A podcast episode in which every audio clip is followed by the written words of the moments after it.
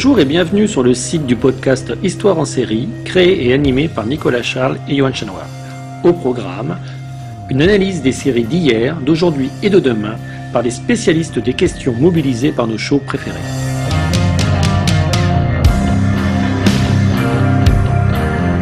Histoire en série, c'est le podcast qui met en relation histoire, sciences humaines et séries.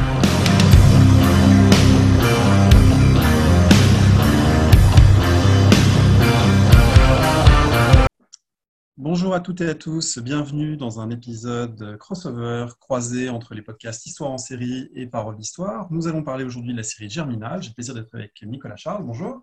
Bonjour André. Et nos invités Judith Reynorn. Bonjour. Bonjour. Vous êtes professeur d'histoire contemporaine à l'Université Paris historienne du travail. Vous avez notamment co-écrit un livre collectif paru en 2014, Santé et travail à la mine. Parmi d'autres travaux, évidemment, sur l'histoire de la santé, on retrouvera euh, une présentation complète sur les sites internet des podcasts. Et puis, pour parler aujourd'hui avec nous de cette série, Marjolaine Boutet, bonjour. Bonjour. Vous êtes maîtresse de conférence HDR en histoire contemporaine à l'Université de Picardie Jules Verne. Vous êtes historienne, mais aussi critique de série. Et vous avez co-dirigé un numéro de revue, Le Temps des médias, qui va bientôt euh, être en ligne euh, et paraître, un numéro consacré aux fictions historiques anglo-américaines, pouvoir, savoir, mémoire.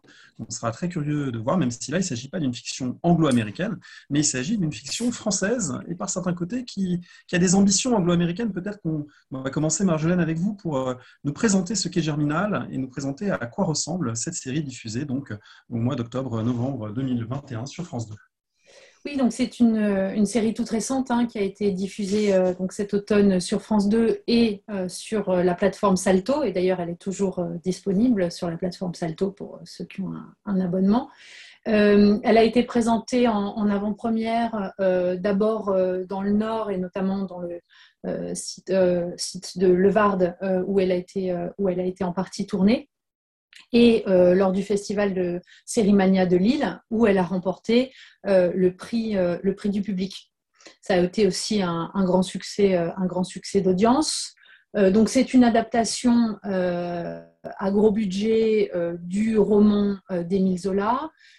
c'est une coproduction européenne en termes de financement, puisque c'est une série qui a coûté quand même 12 millions d'euros pour 6 fois 52 minutes, donc on est à 2 millions d'euros l'épisode.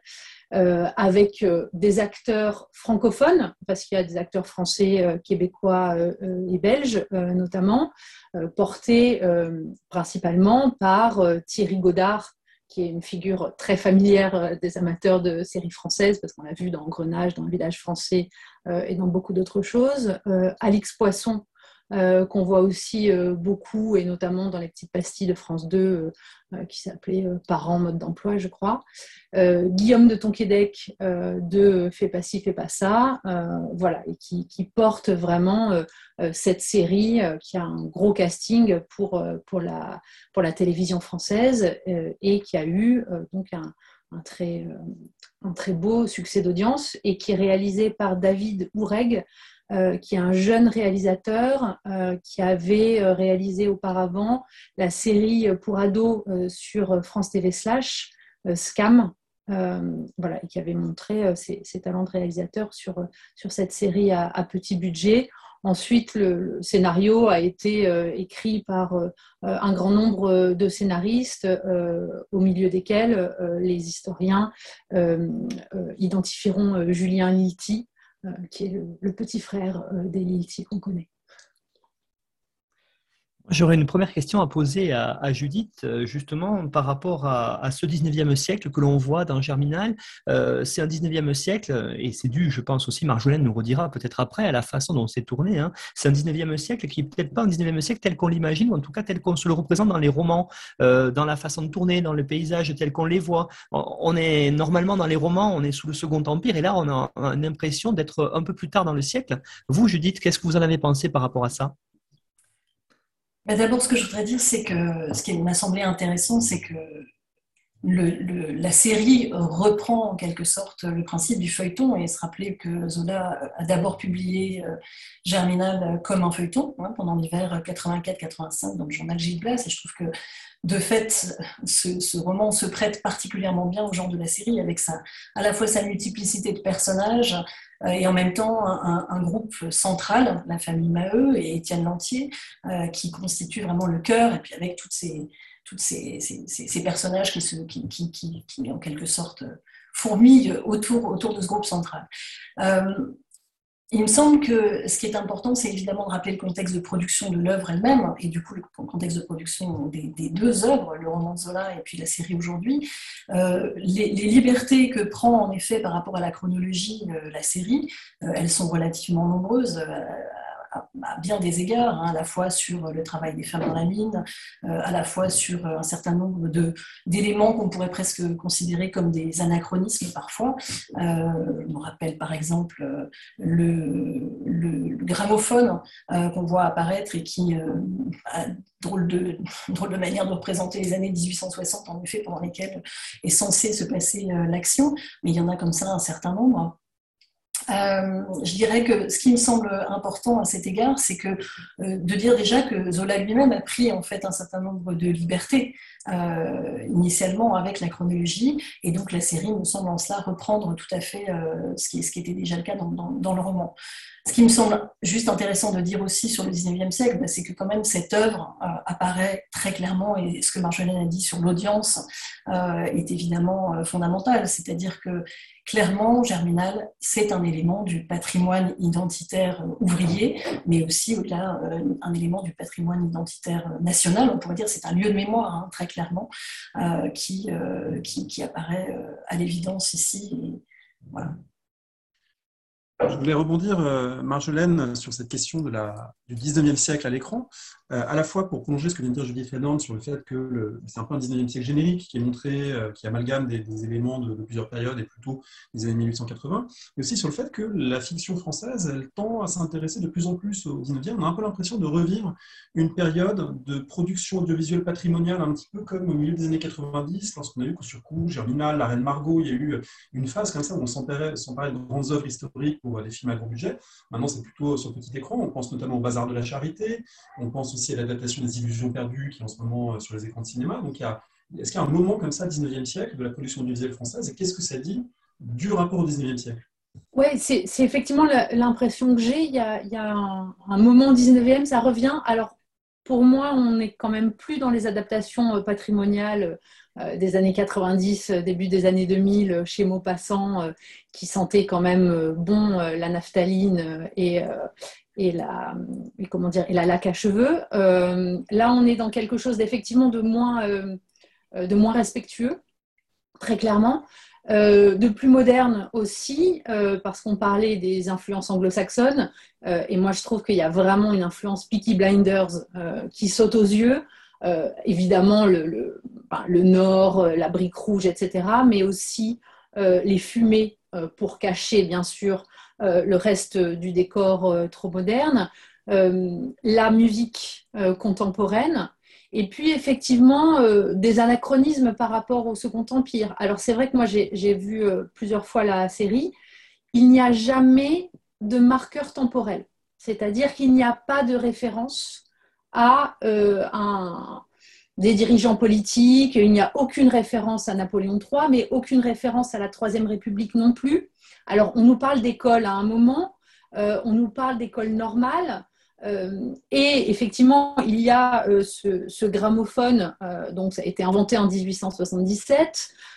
donc, pour moi, on est plutôt sur le moment où Zola a écrit Germinal, donc plutôt le milieu des années 1880, que les années 1860. Mais encore une fois, il n'y a pas de voilà, il n'y a pas d'ancrage vraiment précis de la série à un moment donné. On est dans ce 19e siècle, ce moment où euh, il n'y a pas encore de protection des travailleurs euh, et où les inégalités sociales euh, sont très fortes.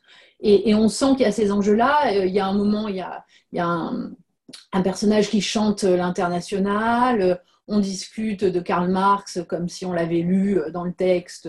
voilà, il y a, y a évidemment des, des discussions politiques euh, qui sont un peu simplifiées par rapport au roman, mais, mais qui sont quand même là sans que ce soit vraiment dit. Euh, enfin voilà, les personnages de socialistes, réformistes, d'anarchistes, de communistes. On parle beaucoup de l'international, mais sans vraiment expliquer, je trouve, les, les enjeux. Bon, voilà, c'est un, un choix.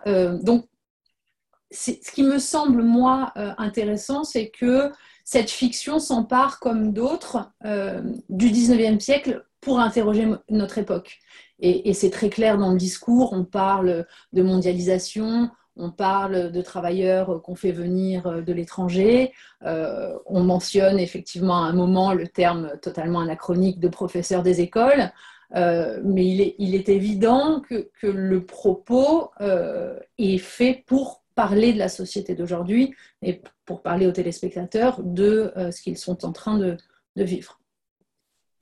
Oui, avec cette idée aussi, et quand on voit peut-être, Judith Raynor, l'organisation politique déjà, quand on voit les, euh, euh, les, on va dire quasiment des militants, on voit un parti organisé. Or, euh, on sait très bien que la première internationale, surtout, était loin de cette organisation-là, et c'est celle qui, normalement, est en fonctionnement à peu près à cette période-là, on va dire, les années 1860-80. Oui, c'est ça. En fait, évidemment, comme vient de le dire Marjolaine, c'est vrai qu'il y a évidemment un contexte de production qui, euh, d'ailleurs, les, auteurs du film, les scénaristes euh, l'ont dit, euh, cette série, elle a pris corps en quelque sorte au moment de la, la crise des Gilets jaunes, et l'accent qui est mis sur les violences policières est, évident dans la série. l'accent qui est mis d'ailleurs tout simplement sur la violence sociale en général. À, cet égard, je trouve que la, scène, il y a vraiment une scène extraordinaire qui est la scène où la mouquette fait manger un morceau de ceinture, mâcher un morceau de ceinture euh, aux, bourgeois qui reviennent de la ville, euh, donc euh, à la, femme du patron de la mine et à son, futur gendre, non, c'est pas son futur gendre, excusez-moi, c'est son neveu, enfin bref, enfin à l'ingénieur de la mine et à sa future femme, voilà. donc je trouve cette scène, elle est absolument excellente dans, justement dans toute la violence sociale qui, qui, s'est dit.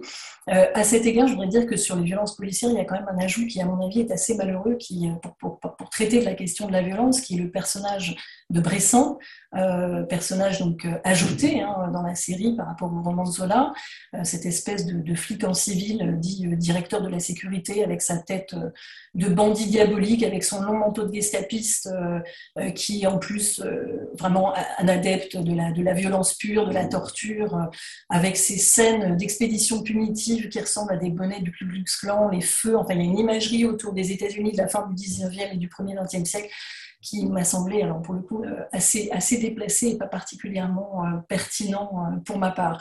voilà, j'ai trouvé que c'était une espèce de Deus ex machina un, peu loufoque, je dois dire, qui, transforme l'intrigue politique en fait, et dont j'ai pour ma part pas, pas du tout saisi l'intérêt. Euh, mais sur la violence, euh, sur la violence euh, sociale, ce que j'ai trouvé très intéressant, c'est la manière dont elle est montrée, s'exerçant bien sûr à l'égard des classes populaires par les classes dominantes, mais aussi au sein des classes populaires. Ça, c'était moins évident dans le caractère un petit peu caricatural parfois en termes historiques de, de la revue, de la revue, de la de la série, pardon, euh, avec euh, notamment toute la question avec les ouvriers, sur les ouvriers étrangers, le fait que la, compagnie qui fait venir des ouvriers belges, des, les Borins du Borinage, hein, qui sont tout aussi misérables que les mineurs du Nord, et, en ces temps où, on va dire, euh, la guerre des pauvres tend à, se développer, et où une partie du monde du travail, qui est poussée par, par la précarité croissante, se, laisse tenter par des courants politiques ou par notamment la question de la priorité nationale en, en matière de travail, de logement ou de, protection sociale. J'ai trouvé que c'était vraiment ça euh, très, très bien montré. Évidemment, c'est présent dans le roman, mais il y a quand même un, accent important qui est mis sur, euh, qui est mis sur cette, cette chasse aux Belges euh, qui, qui, qui, a été récemment travaillée par le, livre de Bastien Cabot hein, sur, sur la chasse aux Belges, justement dans le bassin lançois en 1892. Et ce moment où la violence des faibles se retourne contre plus faibles encore, j'ai trouvé que c'était une manière très intéressante de montrer avec efficacité les, les temps en fait qui traverse le monde ouvrier à cette époque, à la fois entre internationalisme, euh, prôné ici par euh, évidemment les, personnages de, Pluchart et de Lantier, et l'international et les échos qu'on en a, euh, et puis le nationalisme ou le protectionnisme avec cet épisode de, la chasse au bourrin.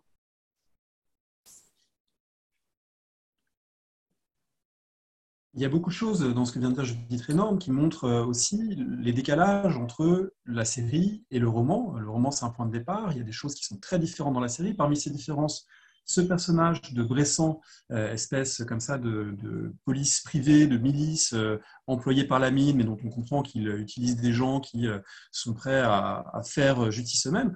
Et du coup, c'est un choix très intéressant parce qu'effectivement, ça ramène plutôt un imaginaire des États-Unis, de comment on brise les grèves par les Pinkerton, par exemple, au début du XXe siècle, dans le, Midwest américain, plutôt qu'à celui de la France. Et ça fait aussi, euh, pas disparaître totalement, mais ça réduit la présence de l'armée euh, qui est euh, centrale dans le roman de Zola, qui là, elle est présente, mais finalement, elle est plus passive, elle est moins centrale. Et, puis plus généralement, je dirais que ça renvoie aussi à des choix de, de scénarios. On a parlé tout à l'heure, Marjolaine, de Peaky Blinders.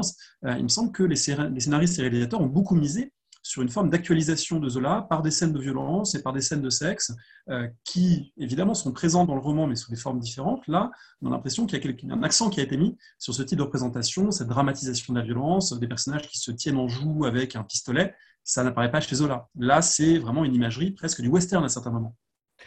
Oui, tout à fait. On est, on est dans, le, dans le western. Je, cette, série, encore une fois, vu l'argent qu'elle a coûté, euh, elle va être diffusée sur les grandes chaînes européennes.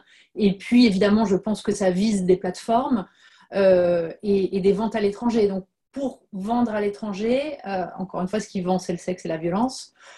C'est très complaisant sur la violence et effectivement ce personnage de Bressan, les scènes de torture, d'interrogatoire. Enfin, moi, je les ai trouvées vraiment difficiles à, difficiles à supporter pour les scènes, en revanche, de violence sociale, moi, il y a une scène qui m'est restée vraiment très forte parce que je m'en souvenais euh, dans, le roman, mais là, j'ai trouvé qu'elle était euh, euh, magistrale. C'est le moment où le vieux Maheu tue la petite Cécile Grégoire. Et là, on, ah, enfin, voilà, ça revient à, enfin, à la fin de, tout ce qui s'est passé, de tout ce qu'on a vu et effectivement, la violence sociale, elle est, elle est très très bien montrée quand, euh, quand le, le, patron euh, fait attendre Maheu et, et Lantier et leurs camarades pendant une heure et demie. On le voit sur la pendule dans ce salon alors qu'ils sont en train de, et qu'ils meurent de faim alors qu'ils sont en train de, manger dans la pièce à côté. C'est assez terrible. Euh, oui, le personnage de Bressan, moi je pense qu'il correspond aussi à une nécessité scénaristique, qui est que si on veut constituer le personnage de l'entier en tant que héros, il faut qu'il ait un méchant, il faut qu'il ait un opposant, un antagoniste, et qu'il y ait une menace euh, sur sa vie à lui euh, pour qu'on s'y attache. et c'est ça qui, à mon sens aussi, lui permet permet au personnage d'être euh, plus attachant, par exemple, que dans le film, euh, que dans le film de Claude Berry, où finalement euh, le personnage de l'entier est, un peu mangé par la famille Maheu, parce que c'est finalement eux que l'on voit, eux que l'on suit, à eux que l'on s'attache. et voilà, et ce personnage de Bresson permet de mettre davantage d'enjeux sur, sur l'entier. Ensuite, euh, pour ce qui est de la violence aussi, moi, ce que j'ai trouvé euh, très, très bien représenté dans la série et, très moderne, c'est euh, l'accent mis sur les violences faites aux femmes, et notamment, et notamment la, scène de viol de, Catherine par, comment il s'appelle, par Chaval. Euh, qui, euh, qui, à mon sens, euh, parce qu'en plus, je crois que j'ai vu, j'ai vu une, première, une première version un peu moins, enfin, un montage un peu différent, où ses cris à elle étaient encore plus longs que ce qu'on a vu à la fin dans, la série, et, on voyait bien, voilà qu'elle n'était pas du tout consentante et il n'y avait pas d'esthétisation du viol comme on peut le, on l'a vu beaucoup euh, dans, euh, dans, des séries euh, ou des films occidentaux depuis l'histoire du cinéma. Donc ça, j'ai trouvé ça j'ai trouvé leur relation à eux et le fait qu'elle soit développée sur les six épisodes particulièrement intéressante dans, dans ces représentations de, de ces violences-là. voilà. Et puis, et puis effectivement, les, les violences faites aux, enfants et, et, la, enfin, voilà, la, les, personnages des, deux petits, euh, enfin des quatre petits Maheu euh, sont, aussi très, euh, voilà, très justement, très justement représenté, mais évidemment avec un regard moderne et une mise en scène moderne. Oui, cette, euh, idée d'esthétisation, c'est important, c'est intéressant. Hein. Piggy Blinders, vraiment, ce nord de l'Angleterre, ça revient là. Et même, sur les armes, je ne suis pas du tout spécialisé des armes, mais je ne suis pas sûr que ce soit des armes. elles, paraissent un peu plus récentes, on va dire en tout cas. Mais on voit bien l'idée, hein, par exemple, la violence aussi, euh, si on revient sur la scène euh, où l'armée tire sur la foule avec ce, cette, caméra qui tourne et tout est en pause autour. Là, il y a une vraie scène moderne, une vraie esthétisation qui est dans ce qui se fait vraiment actuellement. Donc c'est vrai que cette série-là est le produit vraiment, euh, comme euh, vous l'avez dit Marjolaine, de notre époque. Ça c'est très intéressant. Et, justement, je voulais voir avec vous, euh, Judith Reinhold, parce que l'esthétisation aussi, je trouve, par rapport, hein, bien sûr, au film de Berry qui est une référence là-dessus, mais la mine elle-même, quand on voit le, la descente dans la mine, quand on voit comment ça se passe en bas, est-ce que là aussi vous avez trouvé, vous, que, on va pas dire en tout cas c'est réaliste, mais que ça correspond quand même à ce qu'on sait aujourd'hui du fonctionnement d'une mine au XIXe siècle. Oui, il y a évidemment un, caractère aussi informatif hein, de la série. Euh, et, cette première, la première scène d'exposition, on pourrait dire, hein, qui est la, première scène où, l'entier descend pour la première fois dans la mine et où Catherine Maheu euh, sert d'intermédiaire en quelque sorte et, montre, euh, présente en quelque sorte le travail à la mine et le fond à l'entier. cette espèce de ville souterraine, hein, je trouvais que ça c'était très très bien montré, c'est-à-dire le fait notamment que quand on descend dans les cages, on n'est pas du tout arrivé sur le chantier. Quand on arrive en bas, on marche parfois jusqu'à 1 ou 2 kilomètres euh, pendant plusieurs dizaines de minutes dans les galeries pour atteindre le chantier sur lequel on va, travailler. Cette scène, elle est importante parce qu'évidemment, elle, est une scène d'exposition et elle permet en quelque sorte de placer une partie du vocabulaire minier qui fait effet de réel dans la série. Euh, le nom des outils, les berlines, euh, ces, wagonnets hein, qui permettent l'évacuation du charbon au fond de la mine, le briquet, le casse-croûte que les, que les mineurs mangent là aussi sur, sur, leur, sur leur lieu de travail. Donc je crois que là, la, série là-dessus, elle est, elle est assez bien faite, je dirais, de manière informative. Elle montre très bien l'organisation des équipes. Alors, ce n'est pas forcément uniquement dans cette scène d'exposition il y a, il plusieurs reprises des, moments où on revient sur, euh, sur cette organisation du travail au fond de la mine. Euh, ces équipes qui, recoupent plus ou moins les groupes familiaux, on le voit très bien avec l'équipe des MAE, qui est partiellement familiale et partiellement non, euh, avec cette équipe qui, qui, marchande par le biais de son chef d'équipe, qui marchande le travail sur un chantier qui est pris globalement, avec le boisage, on peut en reparler, l'aménagement du chantier, l'extraction du charbon, bien sûr, qui est le cœur du travail, son évacuation vers le jour. Et là, on nous montre très bien l'ensemble des métiers en fait que l'on, qui, qui, qui, sont ceux du fond de la mine. Euh, l'abatteur, le, haveur, euh, c'est-à-dire Maheu bien sûr, mais aussi Lantier, mais aussi Chaval, euh, qui sont ceux qui, travaillent directement sur la veine de charbon, qui attaquent la veine avec leurs outils. on voit ici les pics. Alors là, très clairement, on est dans, le Second Empire. Hein, le, pic qui va rester en usage jusqu'à la Première Guerre mondiale, mais qui est peu à peu remplacé par des outils un petit peu plus élaboré jusqu'à, jusqu'au marteau à air comprimé qui vont apparaître après la Première Guerre mondiale. Euh, le Herrscher, les Herrscher, ceux qui font circuler les, les berlines, Catherine ici, hein, euh, et puis les galibots, c'est-à-dire les enfants, Jean-Lin en l'occurrence, hein, qui font toutes les petites tâches, ramasser le charbon, euh, parfois aussi pousser les berlines, mais aussi euh, tenir les portes ouvertes pour l'aérage de, la mine.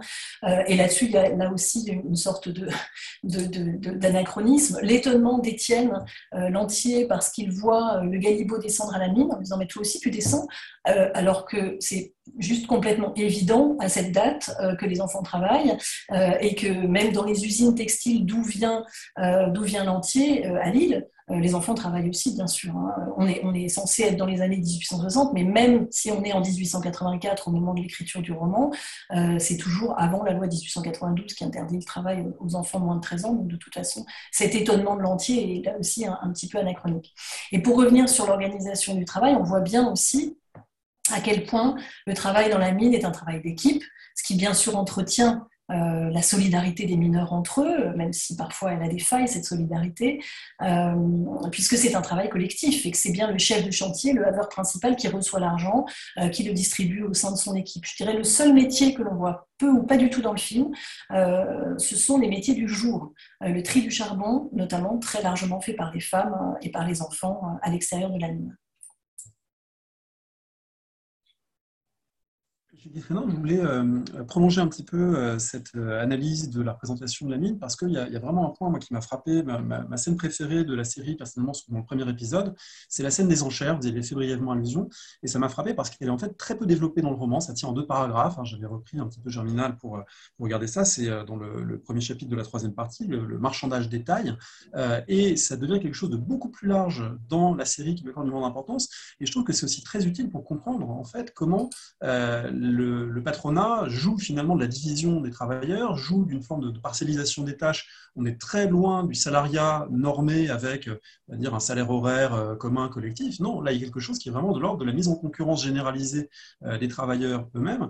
Et c'est quelque chose qui va imprégner ensuite toute la série parce que je trouve que c'est très rare finalement dans les, productions audiovisuelles qu'on parle autant d'argent, de prix, et qu'on entende aussi souvent un centime, deux centimes, cinq centimes de plus la berline, etc. Et qu'on comprend qu'un conflit social dans les années 1860 comme 1880, comme sans doute euh, par la suite, bah, ça tient énormément à la question de la rémunération du travail. Absolument, je partage absolument votre avis sur le fait que cette scène, elle est, absolument cruciale et, fondamentale, euh, et, à plusieurs égards. Euh, alors d'abord, je voudrais dire, elle est absolument euh, historique, au sens où, en effet, elle est très peu développée dans le roman, mais le fait que dans les différents puits de mine, plusieurs fois par an, généralement tous les deux ou trois mois, le directeur de la fosse, assisté par le porion, qui est cette personnalité hein, de contremaître assez particulière, qui, qui n'est pas tellement développée ici dans la série, je trouve. Euh, mais donc que le directeur de la mine met aux enchères, aux enchères à la baisse, les différents chantiers. Et ce qu'on appelle un chantier, bah, c'est un, morceau de veine, en fait, hein, qui a été euh, reconnu euh, comme pouvant être exploité généralement par l'ingénieur de la mine qui est descendu et qui l'a identifié comme tel.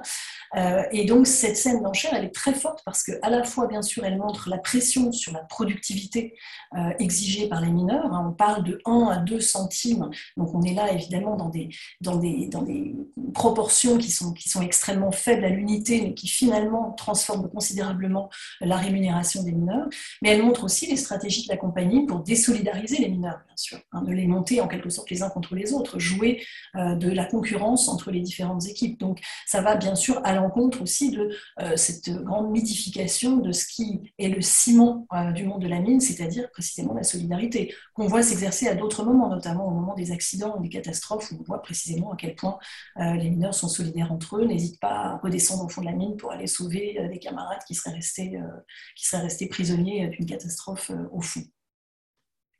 Marjane Boutet, vous qui êtes, vous l'avez dit, hein, critique aussi sur les séries, j'aurais aimé avoir votre point de vue justement ici sur euh, la mise en scène du travail. Comment est-ce que euh, le réalisateur et, tous ceux qui ont écrit autour de cette série ont voulu mettre en scène ce travail-là, ce travail d'il y a 150 ans, peut-être avec là aussi, on va y revenir dessus, un regard actuel? Oui, on parlait de, la violence et, des gilets jaunes, mais moi, c'est effectivement euh, cet accent mis sur le prix des choses euh, et à quel point un centime, c'est important euh, pour euh, pour, les, pour les mineurs et qu'un franc, ça permet de nourrir la famille, etc. Moi, ça m'a fait penser euh, aux, APL euh, de, de, 5 euros au, début, au début du mandat d'Emmanuel Macron. Donc, il y a, enfin, je trouve qu'il y, y, a vraiment aussi des, échos, des échos très forts sur cette euh, violence sociale et ces inégalités et ces prix qui sont qui sont pas les mêmes euh, de l'argent qui n'a pas la même valeur pour les pour les riches et, pour les pauvres, mais qui malgré tout reste euh, une préoccupation constante parce qu'on voit très bien aussi que le patron lui-même est soumis à la pression donc d'un consortium là qui est totalement anonyme. Alors là, c'est peut-être aussi probablement quelque chose de, très moderne, mais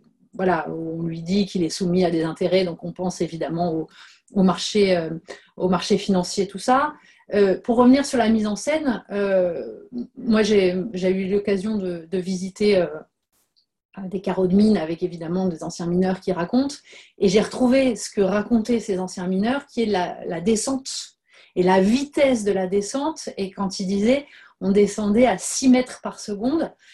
Et, là, effectivement, c'est la première fois que dans une représentation audiovisuelle, on a ce sentiment de vitesse et, on voit euh, littéralement le, euh, l'estomac des, acteurs qui, leur remonte euh, à la gorge et on, est vraiment, on est vraiment avec eux. Je trouve aussi que, la mise en scène de la, hauteur des carreaux de mine, de, enfin, vraiment de ce de ces paysages euh, industriels très particuliers et qui ont, euh, qui ont une beauté et une force dramatique est très bien est très bien montré. Il y a, il y a ces scènes de, Sami Wajila face à donc dans, sa mine, face à ces machines absolument gigantesques, et, on voit bien la différence entre la taille des hommes et euh, la taille des machines. Et ça dit quelque chose aussi de cette révolution industrielle, de ce qui est en train de se passer et, du rapport euh, finalement euh, à la nature, au fond,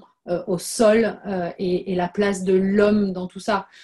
donc j'ai trouvé ça, j'ai trouvé ça très, très beau et, très parlant sur bah, l'anthropocène et, encore une fois des, des choses dont on, dont on discute beaucoup actuellement et qui ont peut-être permis au public aussi euh, de remettre ça dans une profondeur historique, même, si évidemment euh, il y, a, des, anachronismes un peu partout.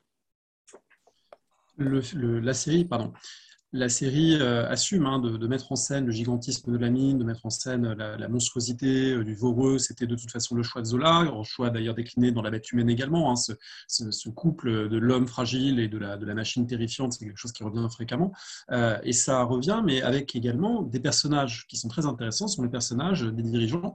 et il y a un trio, en fait, hein, qui est présent dans le roman, qui est présent ici, de l'entrepreneur très dur qui est M. Enbo, de celui qui est beaucoup plus paternaliste qui est M. Denelin, et puis de l'ingénieur qui a pour lui sa compétence technique et une forme de proximité, ou en tout cas, il, est, il est, beaucoup plus proche de la mine dans le sens où euh, la mine, il a, il la considère aussi comme euh, quelque chose de précieux parce qu'il y passe du temps, parce qu'il y est attaché, donc il veut qu'on y fasse attention. ces trois personnages, Judith Renan, euh, comment vous trouvez qu'ils arrivent à représenter ou pas, à la fois dans le roman et puis surtout dans la transposition, eh bien, ce que pouvait être euh, la relation patronale à cette période?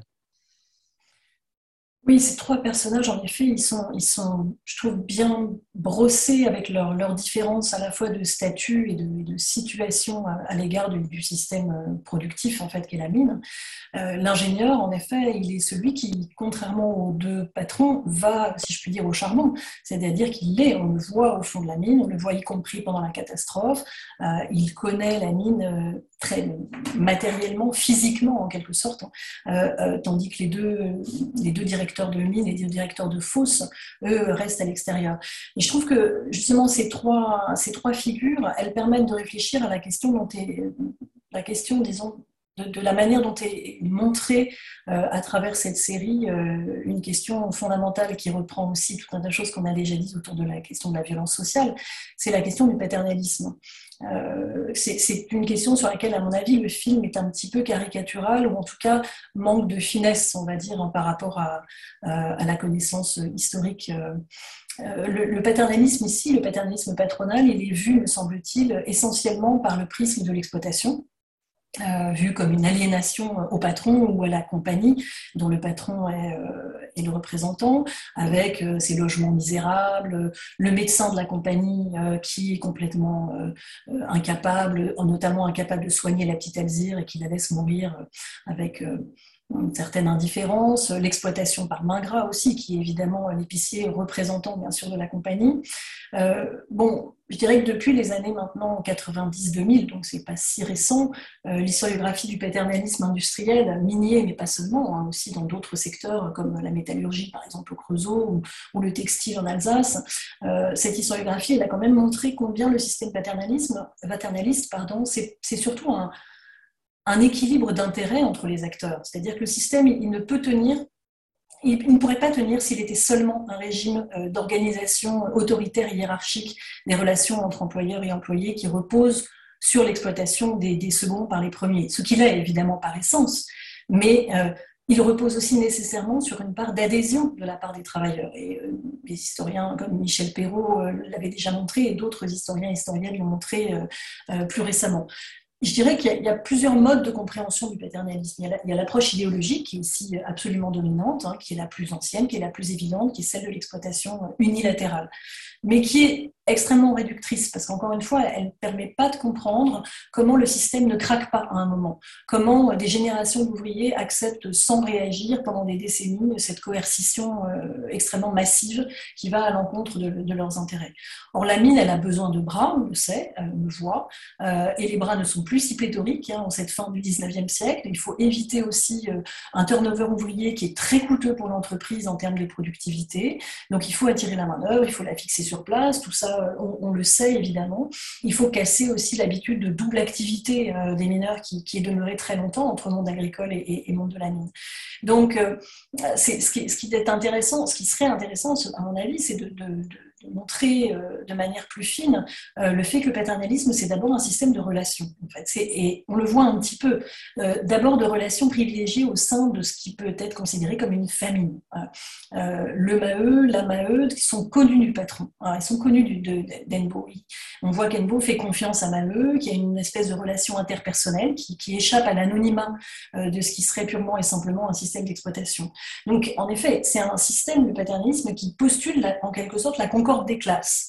Euh, on voit que la femme du patron de la mine, qui fait visiter le coron à ses amis venus de Paris hein, au début de la série, elle s'y promène sans crainte, elle entre dans les maisons un peu comme si elle était chez elle, donc il y a une espèce d'appropriation commune euh, de cet espace, de la famille, qui constitue euh, le monde minier dans la, fiction paternaliste.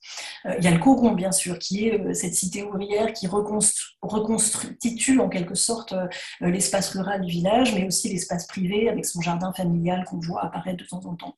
Il y a bien sûr le logement, ça va de soi, mais il y a aussi la question de la promotion professionnelle. Euh, on, la voit, on le voit avec Chaval.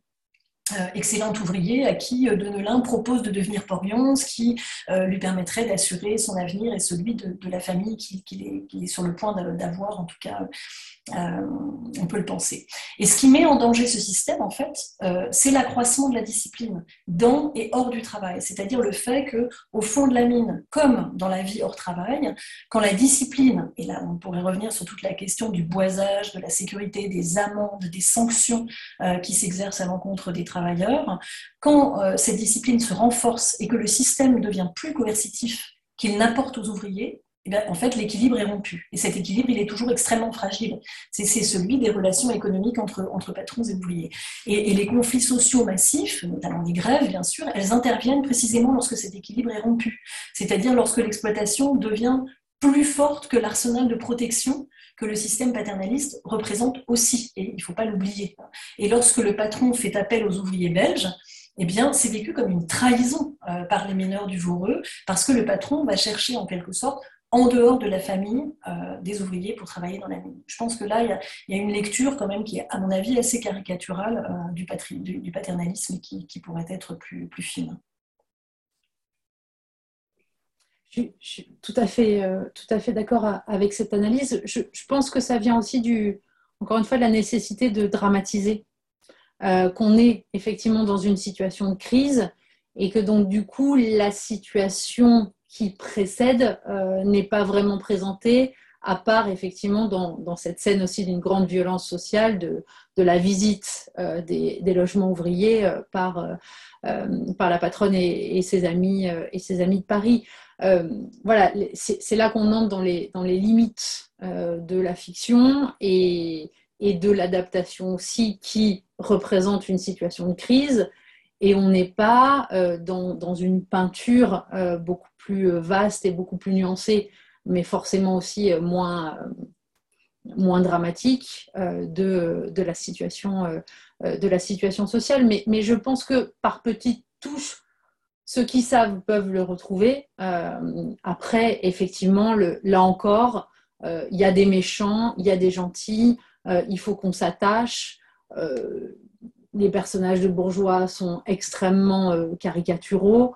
Euh, voilà, dans les, les, euh, NBO, euh, vraiment, on y va complètement dans, dans tous les clichés, y compris la corruption morale, on fait même de Henbo un, drogué. Enfin, voilà, on, y va, on y va vraiment. pas, pas, dans, pas dans la subtilité, mais je pense que là encore, c'est c'est pour que la, narration soit, soit le, plus, le plus efficace possible et c'est toujours au, détriment de, la nuance et de la subtilité de euh, la réalité historique. Judith Renard, vous êtes spécialiste de l'histoire de la mine, de, la santé aussi au travail dans la mine, hein, de la sécurité. On voit euh, plusieurs scènes euh, dans, cette série euh, germinale où effectivement les mineurs ont affaire à des scènes d'accidents, affaire aussi au sabotage. On le voit bien à la fin. On vous avait parlé tout à l'heure, vous commencez à parler de cette solidarité. On, on la devine d'ailleurs dans ces scènes-là. Qu'est-ce qu'on peut en dire aussi là-dessus? Parce que finalement, ces accidents étaient très présents, très présents aussi par un ennemi euh, qu'on a peut-être un peu moins vu par rapport au film de Berry, qui est le grisou, hein, par exemple.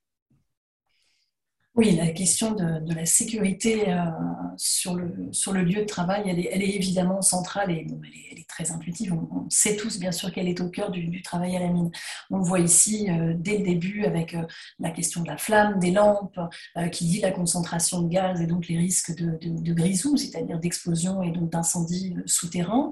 la question des amendes pour mauvais boisage, on voit que la sécurité, elle est complètement intégrée en fait au travail des mineurs. Ils doivent eux-mêmes assurer leur sécurité sur le chantier. Et euh, le moment où, en effet, l'ingénieur et le porion descendent et euh, et, incite les ouvriers, en mettant en effet beaucoup de pression, à réparer leur boisage, qui est un mauvais boisage. C'est vrai que cette question des bois qui craquent, qui émettent des bruits, on dit qu'ils chantent, hein, que le boisage chante, c'est évidemment le signe du sous-sol qui bouge et, du fait qu'il y a un risque d'effondrement des galeries.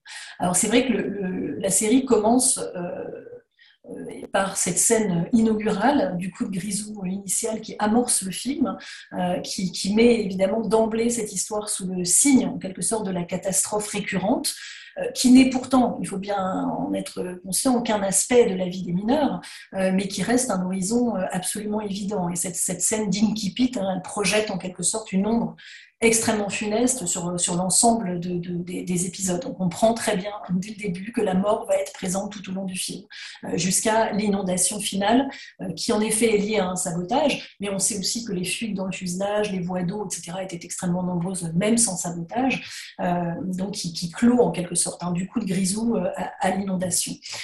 donc, bien sûr, l'accident, c'est un horizon quotidien du travail à la mine, et je dirais sous, deux formes.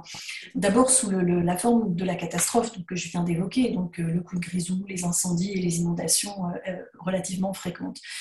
Au-delà de la catastrophe, c'est l'accident quotidien.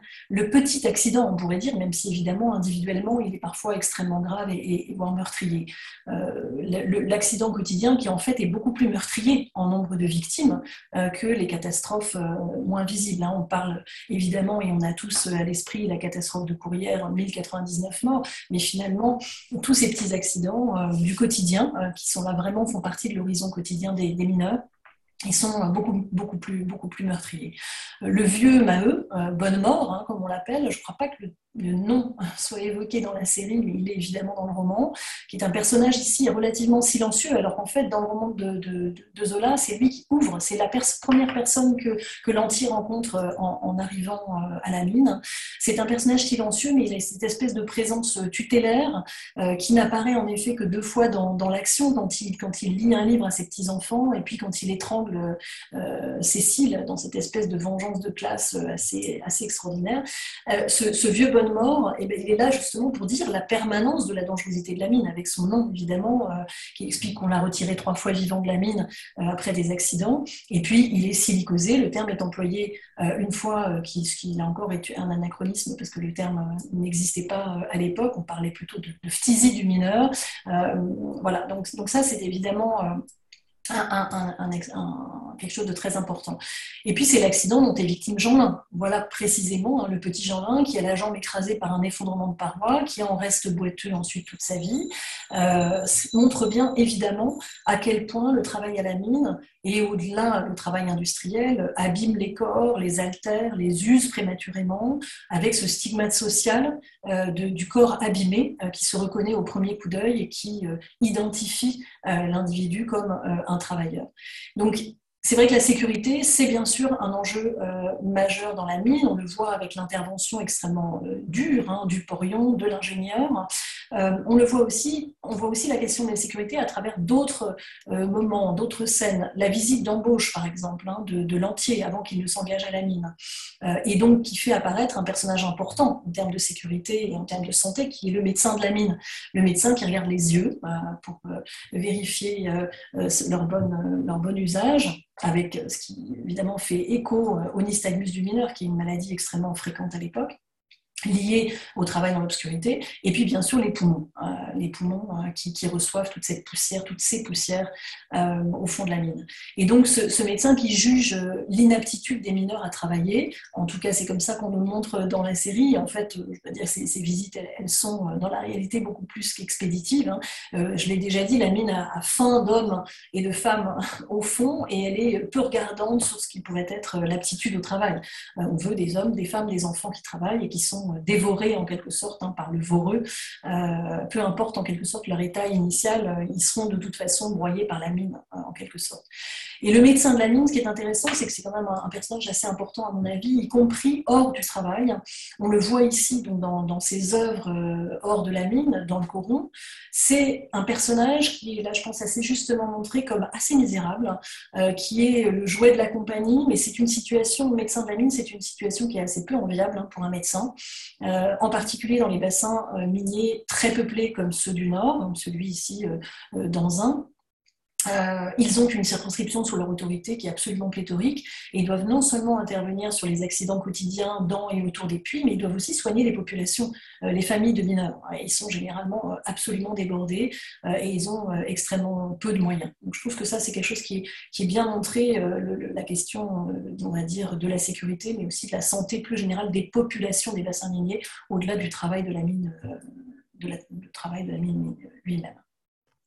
Marjolaine Boutet, justement, je voulais revenir sur ce qu'évoquait un jeudi à l'instant, cette scène quasi finale hein, de, catastrophe, en tout cas de sabotage à la fin. On est ici, là, vraiment aussi dans un exemple presque d'esthétisation, euh, pourquoi pas presque hollywoodienne, avec cette, vraiment ce film catastrophe qui est présent certes dans Zola, mais j'ai trouvé une façon de tourner là aussi qui, avait, qui est quand même assez moderne. Ah bah, moi j'ai vu Titanic, hein, euh, on, est, clairement euh, dans cette scène d'inondation, de sauvetage, du couple, etc. Enfin, vraiment, les, influences de Titanic sont, sont, évidentes dans cette présence de, l'eau et cette menace de l'eau. Et, c'est ça qui est intéressant aussi quand on compare euh, le film euh, de Berry des années 90, qui lui est vraiment dans un imaginaire minier du coup de grisou qui vient de Sans Famille. et des dessins animés et des séries d'adaptation de, de, Sans Famille dans les années 80, où euh, là encore, dans l'imaginaire, euh, ce qui menace la mine, c'est euh, le coup de grisou. Et là, vraiment, je trouve que dans, cette adaptation-là, cette, eau qui monte dans ces, dans ces, comment dire, dans ces, décors extrêmement exigus, voilà, ça, ça, a fait penser évidemment les, générations de 2021. Euh, c'est la référence à, Titanic et c'est ça qui est, aussi euh, intéressant, là encore, dans la façon dont les représentations audiovisuelles euh, sont en quelque sorte nourries de, tout ce qui a précédé et, là encore de cet imaginaire 19e siècle qui est, qui est extrêmement, extrêmement large, mais qui là encore, pour nous aujourd'hui, permet d'interroger, à mon sens, toujours la modernité, en fait, et le progrès, la notion de progrès, etc. Judith Reynolds, dans cette série, euh, comme dans le roman, évidemment, la question des luttes sociales est fondamentale. Le germinal du titre, c'est un mois du calendrier révolutionnaire et c'est la germination d'un mouvement souterrain, d'une armée qui bientôt renverserait la, terre entière. Ce sont les, dernières phrases du roman. Euh, c'est donc une série qui représente des luttes sociales et j'ai trouvé que cette représentation était très intéressante, sans être personnellement tout à fait convaincu par l'interprétation de l'acteur qui joue, qui l'entier. J'ai trouvé en fait que la représentation des, luttes sociales, elle était tendue entre deux pôles. On va dire un pôle qui est plutôt de l'ordre de la mythologie, la mythologie du leader euh, qui par son verbe arrive à mobiliser euh, la foule, et puis la foule euh, et sa capacité d'action est quelque chose de vraiment dans, dans l'héroïsation, avec le moment du martyr lorsqu'on tire dessus. Et puis, quelque chose moi, que j'ai trouvé beaucoup plus intéressant, notamment en ayant travaillé sur, euh, sur les mouvements sociaux, sur euh, les mutineries qui, qui par certains côtés à ce qui se passe euh, à ce moment-là, c'est-à-dire les dilemmes des acteurs pris dans un mouvement social. Est-ce qu'on y va, est-ce qu'on n'y va pas? Est-ce qu'on reprend le travail, est-ce qu'on s'arrête? Si on n'y va pas tous, est-ce que ça sert à quelque chose de se mobiliser simplement à quelques-uns? Qu'est-ce qu'on fait pour convaincre les autres? Qu'est-ce qu'on fait aussi, ça c'est un dilemme central, pour rendre respectable notre mouvement, c'est-à-dire ne pas dégrader l'outil de travail, ne pas s'en prendre aux femmes, ne pas s'en prendre aux personnes, etc. La question de la violence, qui est un dilemme qui se pose régulièrement dans les mouvements sociaux, ça j'ai trouvé que c'était plutôt intéressant. Voilà, j'ai trouvé la série un peu tiraillée entre une façon un peu euh, générique euh, de représenter les héros du mouvement ouvrier et puis une façon plus subtile de, suggérer les dilemmes, les tensions qui se posent au sein d'un mouvement social.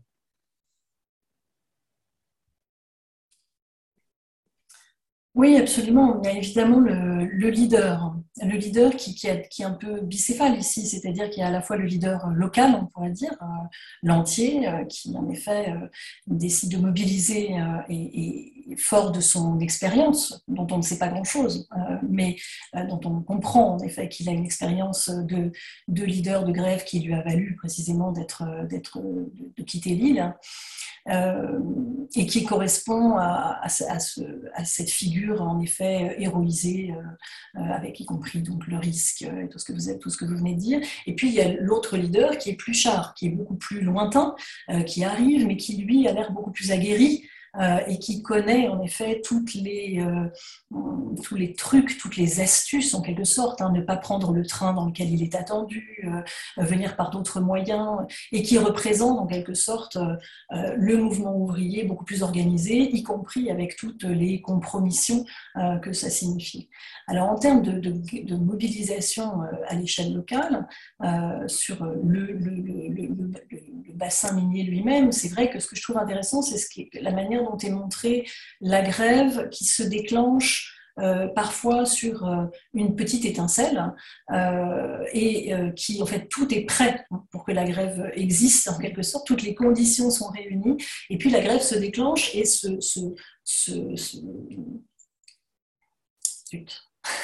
se répand comme une traînée de poudre euh, d'un puits à l'autre, euh, avec la mise en place en effet de, euh, d'un certain nombre de, modalités qui, vont dans le sens à la fois de la solidarité, notamment les caisses de grève, et on voit que là on demande aux plus misérables d'entre les misérables d'être encore plus solidaires avec, avec les grévistes, ce qui évidemment pose problème, y compris en mettant les enfants à contribution pour faire la quête, hein, pour les grévistes, et puis également l'absence de solidarité, à la fois avec les jeunes qui reprennent le travail, et là il y a évidemment euh, des, choses très intéressantes autour euh, de la manière dont euh, un certain nombre de, tensions, de fractures traversent les familles, la famille des Maheu bien sûr, avec Catherine qui est passée, là encore par contrainte dans une certaine mesure, ou en par emprise, en tout cas par l'emprise que Chaval a sur elle du côté des jaunes, la manière, la dureté hein, des parents, et en l'occurrence de la mère, Maheu, euh, à l'égard de sa fille qu'elle ne, veut plus voir franchir le pas de la maison. Euh, donc l'absence de solidarité euh, avec, la, question de ceux qui brisent la grève, mais aussi, je l'ai évoqué tout à l'heure, à, l'égard de ceux qui viennent travailler de l'étranger et qui, et qui suscitent en quelque sorte, hein, qui, qui provoquent, dont la présence provoque des, des mouvements d'hostilité extrêmement fortes et donc la manière euh, dont cette grève est gérée aussi euh, stratégiquement, en quelque sorte, hein, par le patronat. Ce que je voudrais dire simplement, c'est que je trouve que cette, euh, cette question des mobilisations, ben, elle reprend, et, là-dessus la série est, je dirais, tout à fait symptomatique, elle reprend, on va dire, le binôme du mineur à la fois héros et martyr. il y a là vraiment quelque chose qui, pour le coup, n'est pas du tout original, mais qui probablement correspond aussi à ce qu'est la mythologie euh, du travailleur en général et dont le mineur euh, est complètement emblématique, euh, qui est cette opposition entre les deux pôles du héros, de l'héroïsation d'une part et, de la, du martyr du monde ouvrier. Marjane Boutet, j'aurais aimé voir avec vous maintenant peut-être euh, la place des femmes dans le mouvement social tel qu'on peut le, voir hein, dans cette mini-série germinale, avec aussi peut-être, c'est le moment aussi d'évoquer le, jeu, moi que j'ai trouvé très très bon, euh, presque magistral, hein, d'Alix Poisson, notamment dans le rôle de la femme de Maheu. Euh, voilà, qu'est-ce qu'on peut dire là-dessus? Et puis comment vous avez trouvé, est-ce que ça aussi, ça reflète une, une réalité? Ou est-ce qu'on a voulu calquer sur cette place des femmes peut-être une actualité très 21e siècle. Je ne sais pas, on a commencé à l'évoquer tout à l'heure, notamment, vous l'avez dit, hein, avec la, scène de viol de Catherine. Est-ce que là, ici, dans, le, ben, dans le jeu social des femmes, on est sur quelque chose qui a pu apparaître comme ceci au 19e siècle? Oui, alors, enfin, sur le 19e siècle, je, laisserai euh, Judith répondre parce que je ne euh, suis pas du tout spécialiste de, la question. Mais en, revanche, sur le, moi, j'ai trouvé, là encore, très intéressant, et surtout quand on compare au, film des, années 90 avec ce couple Miu Miu, euh, Gérard Depardieu, où évidemment Depardieu euh, prenait tout l'écran. Et là, entre Alix Poisson, euh, qui est encore plus petite et plus frêle que Miu Miu, et Thierry Godard, qui est quand même tout à fait impressionnant physiquement, on, sentait bien vraiment le, pouvoir de cette femme qui effectivement ne travaille pas, et on voit bien qu'elle ne travaille plus, elle est descendue à la mine, mais euh, son nombre d'enfants fait qu'elle euh, elle ne travaille plus, mais qui s'engage et qui pousse euh, son homme qui le radicalise, on dirait aujourd'hui, à continuer la grève, euh, euh, et, voilà, et, qui, se bat, qui se sacrifie euh, pour, à la fois pour nourrir ses enfants, mais pour lutter pour un avenir meilleur. Et je trouve que, encore une fois, l'interprétation de l'actrice est, tout à fait, est tout à fait magistrale. Il y a cette, cette scène, effectivement, qu'on évoquait un peu plus tôt, du temps arrêté où la caméra tourne autour d'elle. entre donc les, les, manifestants et, et l'armée euh, là, moi, enfin, j'ai pensé pour le coup, enfin, plus aux, révolutions russes euh, de 1917 et, à l'appel à, la fraternisation avec l'armée, ça, appelle tout ça. Et ça évoque aussi euh, toute une littérature actuelle sur la puissance des mères et, ce, voilà, ce, rôle à la fois social, politique, mais aussi très intime euh, de, la mère euh, nourricière, mais aussi politisée en lutte. Enfin, j'ai trouvé ça vraiment euh, tout à fait intéressant dans la façon dont on mettait en scène le rôle déterminant des femmes, y compris dans les mouvements sociaux et dans des histoires qui ont pu être présentées pendant, pendant un moment comme, comme des histoires d'hommes. Oui, si je, peux, si je peux juste ajouter deux, trois petites choses, simplement pour dire que on a parlé en effet hein, d'un germinal euh, à la sauce MeToo, si vous me passez l'expression, mais je l'ai lu quelque part. Euh, je trouve pour ma part que, bien sûr, on, voit bien que la manière dont, les, personnages de femmes et dont la place des femmes euh, est, faite ici dans, la série insiste sur cette problématique très actuelle des violences faites aux femmes. En particulier, je trouve, sur la question de l'emprise qu'exerce sur Catherine euh, Antoine Chaval. On voit dès la première scène où euh, il la considère en quelque sorte comme le, tribut de sa victoire, un jeu d'adresse et de force où il montre toute sa virilité et où donc son tribut, sa récompense doit être de danser avec Catherine qu'il a choisie et désignée comme telle. Euh, c'est évidemment la problématique du consentement de la femme maltraitée, de l'emprise, du réseau de contraintes dans lequel Catherine se trouve enfermée. Mais à mon avis, euh, Zola l'avait déjà montré ça euh, dans le roman. C'est pas du tout une invention, hein. c'est tout à fait présent dans le roman. Alors certes, on dit que Catherine a été vieillie, euh, c'est assez difficile, je trouve, de le savoir parce que finalement, il y a assez peu de précision sur ces questions-là, mais là encore, la question de l'âge bah, importe à mon avis assez peu, qu'elle ait 14 ou qu'elle ait 19 ans. Je ne crois pas que ce soit si important que ça. en revanche, je trouve vraiment que ce qui est intéressant, c'est en effet de, mettre de manière centrale ces figures de femmes euh, absolument formidables. Et c'est vrai que euh, le personnage de la femme Maheu est une performance d'actrice absolument extraordinaire. Elle est la mère courage du roman. Et elle est la mère courage ici. Et pour moi, il n'y a pas vraiment de déplacement majeur euh, dans, ce traitement-là. Elle retravaille d'ailleurs au fond la mine à la fin. Hein. elle repart au travail.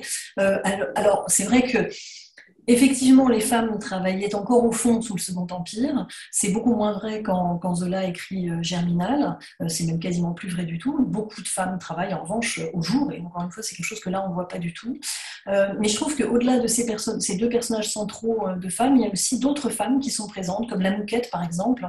la femme au beurre légère, cette espèce de personnage qui est dans la dans une espèce d'intermédiation, une femme un peu libérée, euh, comme euh, il y en avait bien sûr, notamment libérée sexuellement, elle le dit très clairement dans une, rencontre avec Catherine, mais dont on montre finalement assez peu que ça la marginalise nécessairement dans cet espace social euh, de la mine et du coron dont la famille est le cœur. On voit qu'il y a beaucoup de choses à dire sur cette série. On approche de la fin de notre entretien. Je vous propose peut-être, pour terminer, qu'on fasse un, petit tour de table pour euh, chacun, chacune, euh, bah, dire euh, rapidement une chose qui nous aurait plu, qui nous aurait déplu, parmi les choses qu'on n'a peut-être pas encore évoquées. ça peut être une performance d'acteur, ça peut être un élément de décor, des, costumes, ça peut être un, petit moment de la série. une fois n'est pas coutume, je vais poser des questions d'abord à mon collègue podcaster, qui va laisser le temps aussi à nos invités de, réfléchir à un point favorable, défavorable qu'on aurait envie de mettre en avant. Nicolas, oui, merci André. Oui, c'est vrai qu'il y a plusieurs choses à dire là-dessus. Moi, je reviendrai sur quelque chose qui m'a plu parce que c'est anachronique et justement, ça montre la modernité, la façon de tourner. C'est le qu'on n'a pas évoqué, c'est le combat de boxe.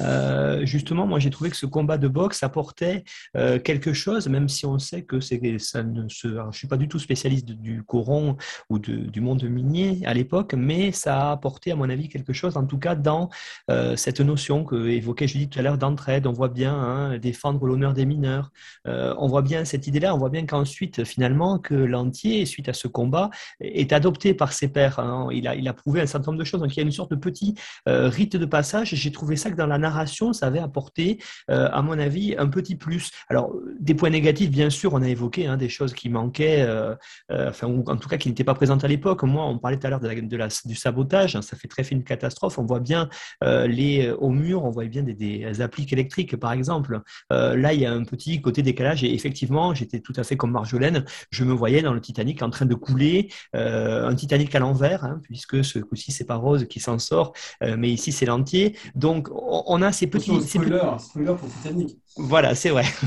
Ces petits moments-là, voilà, j'ai trouvé ça. Mais en même temps, euh, j'ai trouvé que ça passait très bien parce que, de façon générale, moi, ce qui m'a plu aussi en regardant pas mal de séries. C'est ce côté euh, euh, quand même assez esthétisant qui rapproche de Peaky Blinders. On n'a pas parlé aussi de quelque chose de très important, c'est la musique. Je ne sais pas si quelqu'un en parlera peut-être pour, pour, euh, pour en finir, mais c'est une musique qui est extra-dégétique ici, qui, qui vraiment est, très décalée. Et, j'ai trouvé que ça, ça, apportait un coup de, vraiment un coup de jeune à la production sérielle française.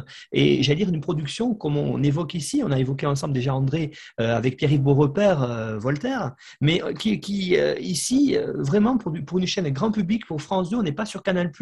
Euh, j'ai trouvé que c'était quelque chose de vraiment très positif sur ce qui se passait. Je ne sais pas, Marjolaine, elle est beaucoup plus spécialiste que moi, mais euh, moi, en regardant ça et en, voilà, en travaillant depuis un petit moment sur les séries, j'ai trouvé que là, France 2, chaîne grand public, parce qu'il faut, le faire, ce type de série, on avait l'image de Claude Berry, c'est pas facile, et je trouve que c'est un son plutôt bien sorti. Alors, je, juste avant de donner la parole à, à Marjolaine, à Judith. Euh, moi, je, mentionne au passage deux petites choses, euh, soit qui m'ont amusé, soit qui m'ont un peu fait grincer des dents. Euh, j'ai beaucoup aimé le passage, on a parlé de Titanic, le passage où l'anti est jeté à l'eau. Et là, on n'est plus dans Titanic, on est dans Jason Bourne. C'est exactement comme la fin de la trilogie de Jason Bourne, où on le voit qui coule et puis il finit par se débattre et on comprend qu'il va, va survivre. Donc là, il y, a, plein de petits clins d'œil. Je pense que les scénaristes se sont aussi sans doute un peu fait plaisir de ce point de vue-là. C'est pas du tout dans Zola, mais après tout, pourquoi pas. En revanche, moi, une chose qui m'a déplu, c'est certains écarts vis-à-vis du roman. Alors moi, je, je suis un peu voilà, maniaque de, la fidélité. C'est vrai que je, trouve qu'il y a une telle dramaturgie dans le roman que je ne suis pas toujours convaincu par les choix scénaristiques quand ils il y en a un en particulier que j'ai trouvé dommage, c'est la scène de la fusillade. Quand on la lit chez Zola, euh, elle intervient dans une confrontation très violente qui est montrée à l'écran entre la foule des mineurs et, puis euh, l'armée. Euh, mais les coups de feu partent par hasard et on ne sait pas exactement d'où ça vient. Et avant même que l'officier dise feu, ça part. Et puis là, les scénaristes ont choisi de dire on joue feu et puis de montrer que c'est quelque chose qui est voilà, une brutalité militaire qui s'exerce. Et je trouve que c'est presque moins fort que ce qui est dans Zola parce que la, violence est la même, mais finalement c'est une violence encore plus incompréhensible ou qui, procède aussi à la confrontation de manière plus organique. Voilà. Donc j'ai trouvé qu'il y avait des, petits moments où la série s'éloignait de Zola sans que ce soit toujours vraiment justifié de mon point de vue. Mais évidemment, le roman est là aussi pour ça, on peut, on peut s'y reporter. qui voudrait rebondir, Marjolaine, peut-être?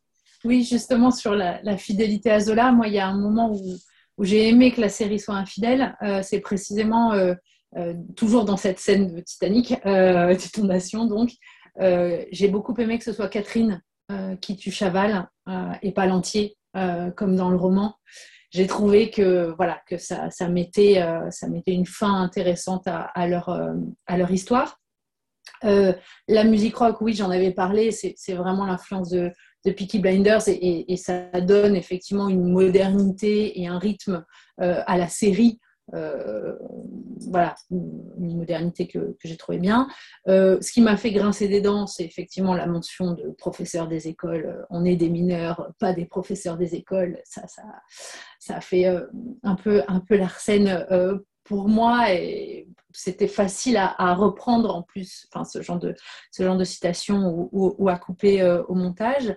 Et enfin, une scène déchirante dont on n'a pas parlé, on a parlé d'énormément de, choses, mais euh, moi, effectivement, on a évoqué le moment où Bonnemort euh, lit euh, à, sa petite fille mourante, et en fait, il ne lit pas, il raconte de mémoire, tandis que les pages du livre brûlent dans le poêle. Et enfin, voilà, ça, a évoqué tellement de choses, d'à la fois de plaisir, de, euh, d'histoires d'enfants lues par euh, les grands-parents, euh, ces, pages qui brûlent. Enfin, voilà, j'ai trouvé ça vraiment très, très, très émouvant et, ça fait partie des, très belles scènes que, nous a offertes cette série. Et puis, l'écroulement du, chevalement aussi, dont on n'a pas parlé, qui est. voilà, là, on est dans la catastrophe, on n'est pas dans Titanic, mais on est dans un truc. on est quasiment dans l'océan.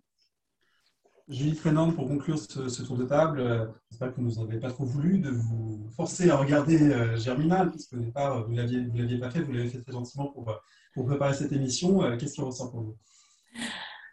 Non, mais merci beaucoup de, m'avoir incité à, regarder Germinal.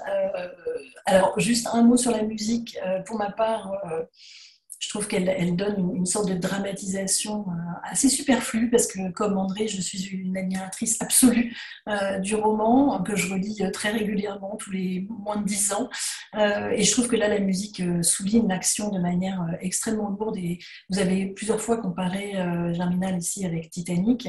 Je doute que la bande originale ait la même postérité pour ma part, mais c'est très personnel.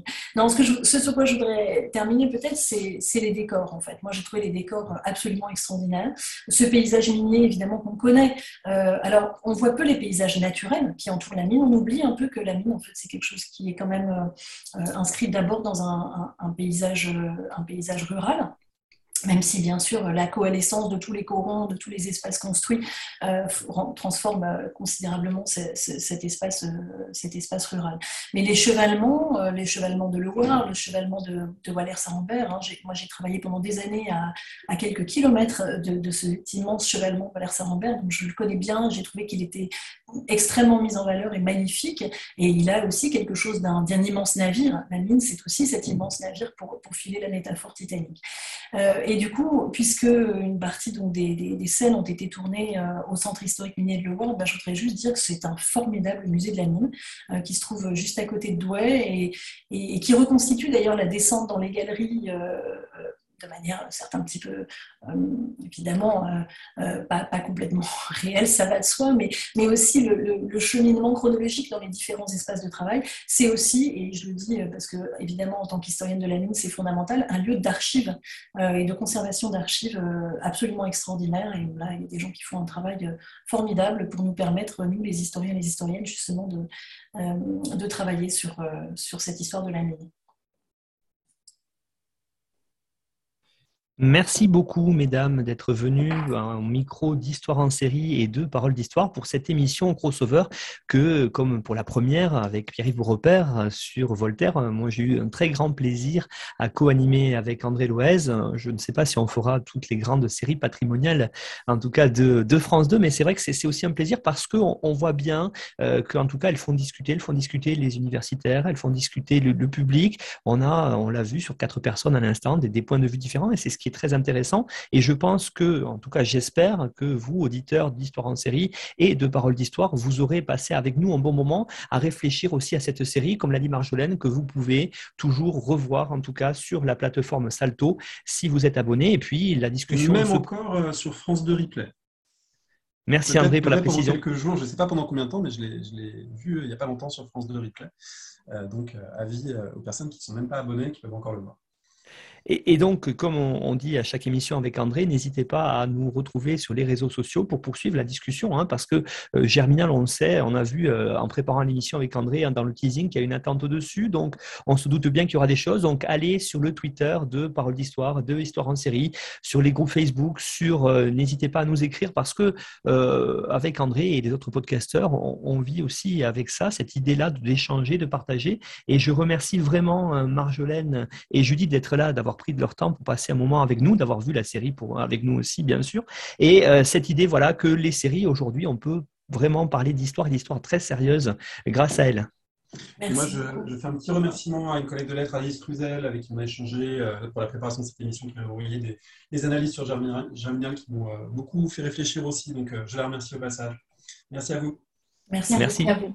Merci pour l'invitation. C'était passionnant cette discussion 4. Au revoir. Thank you.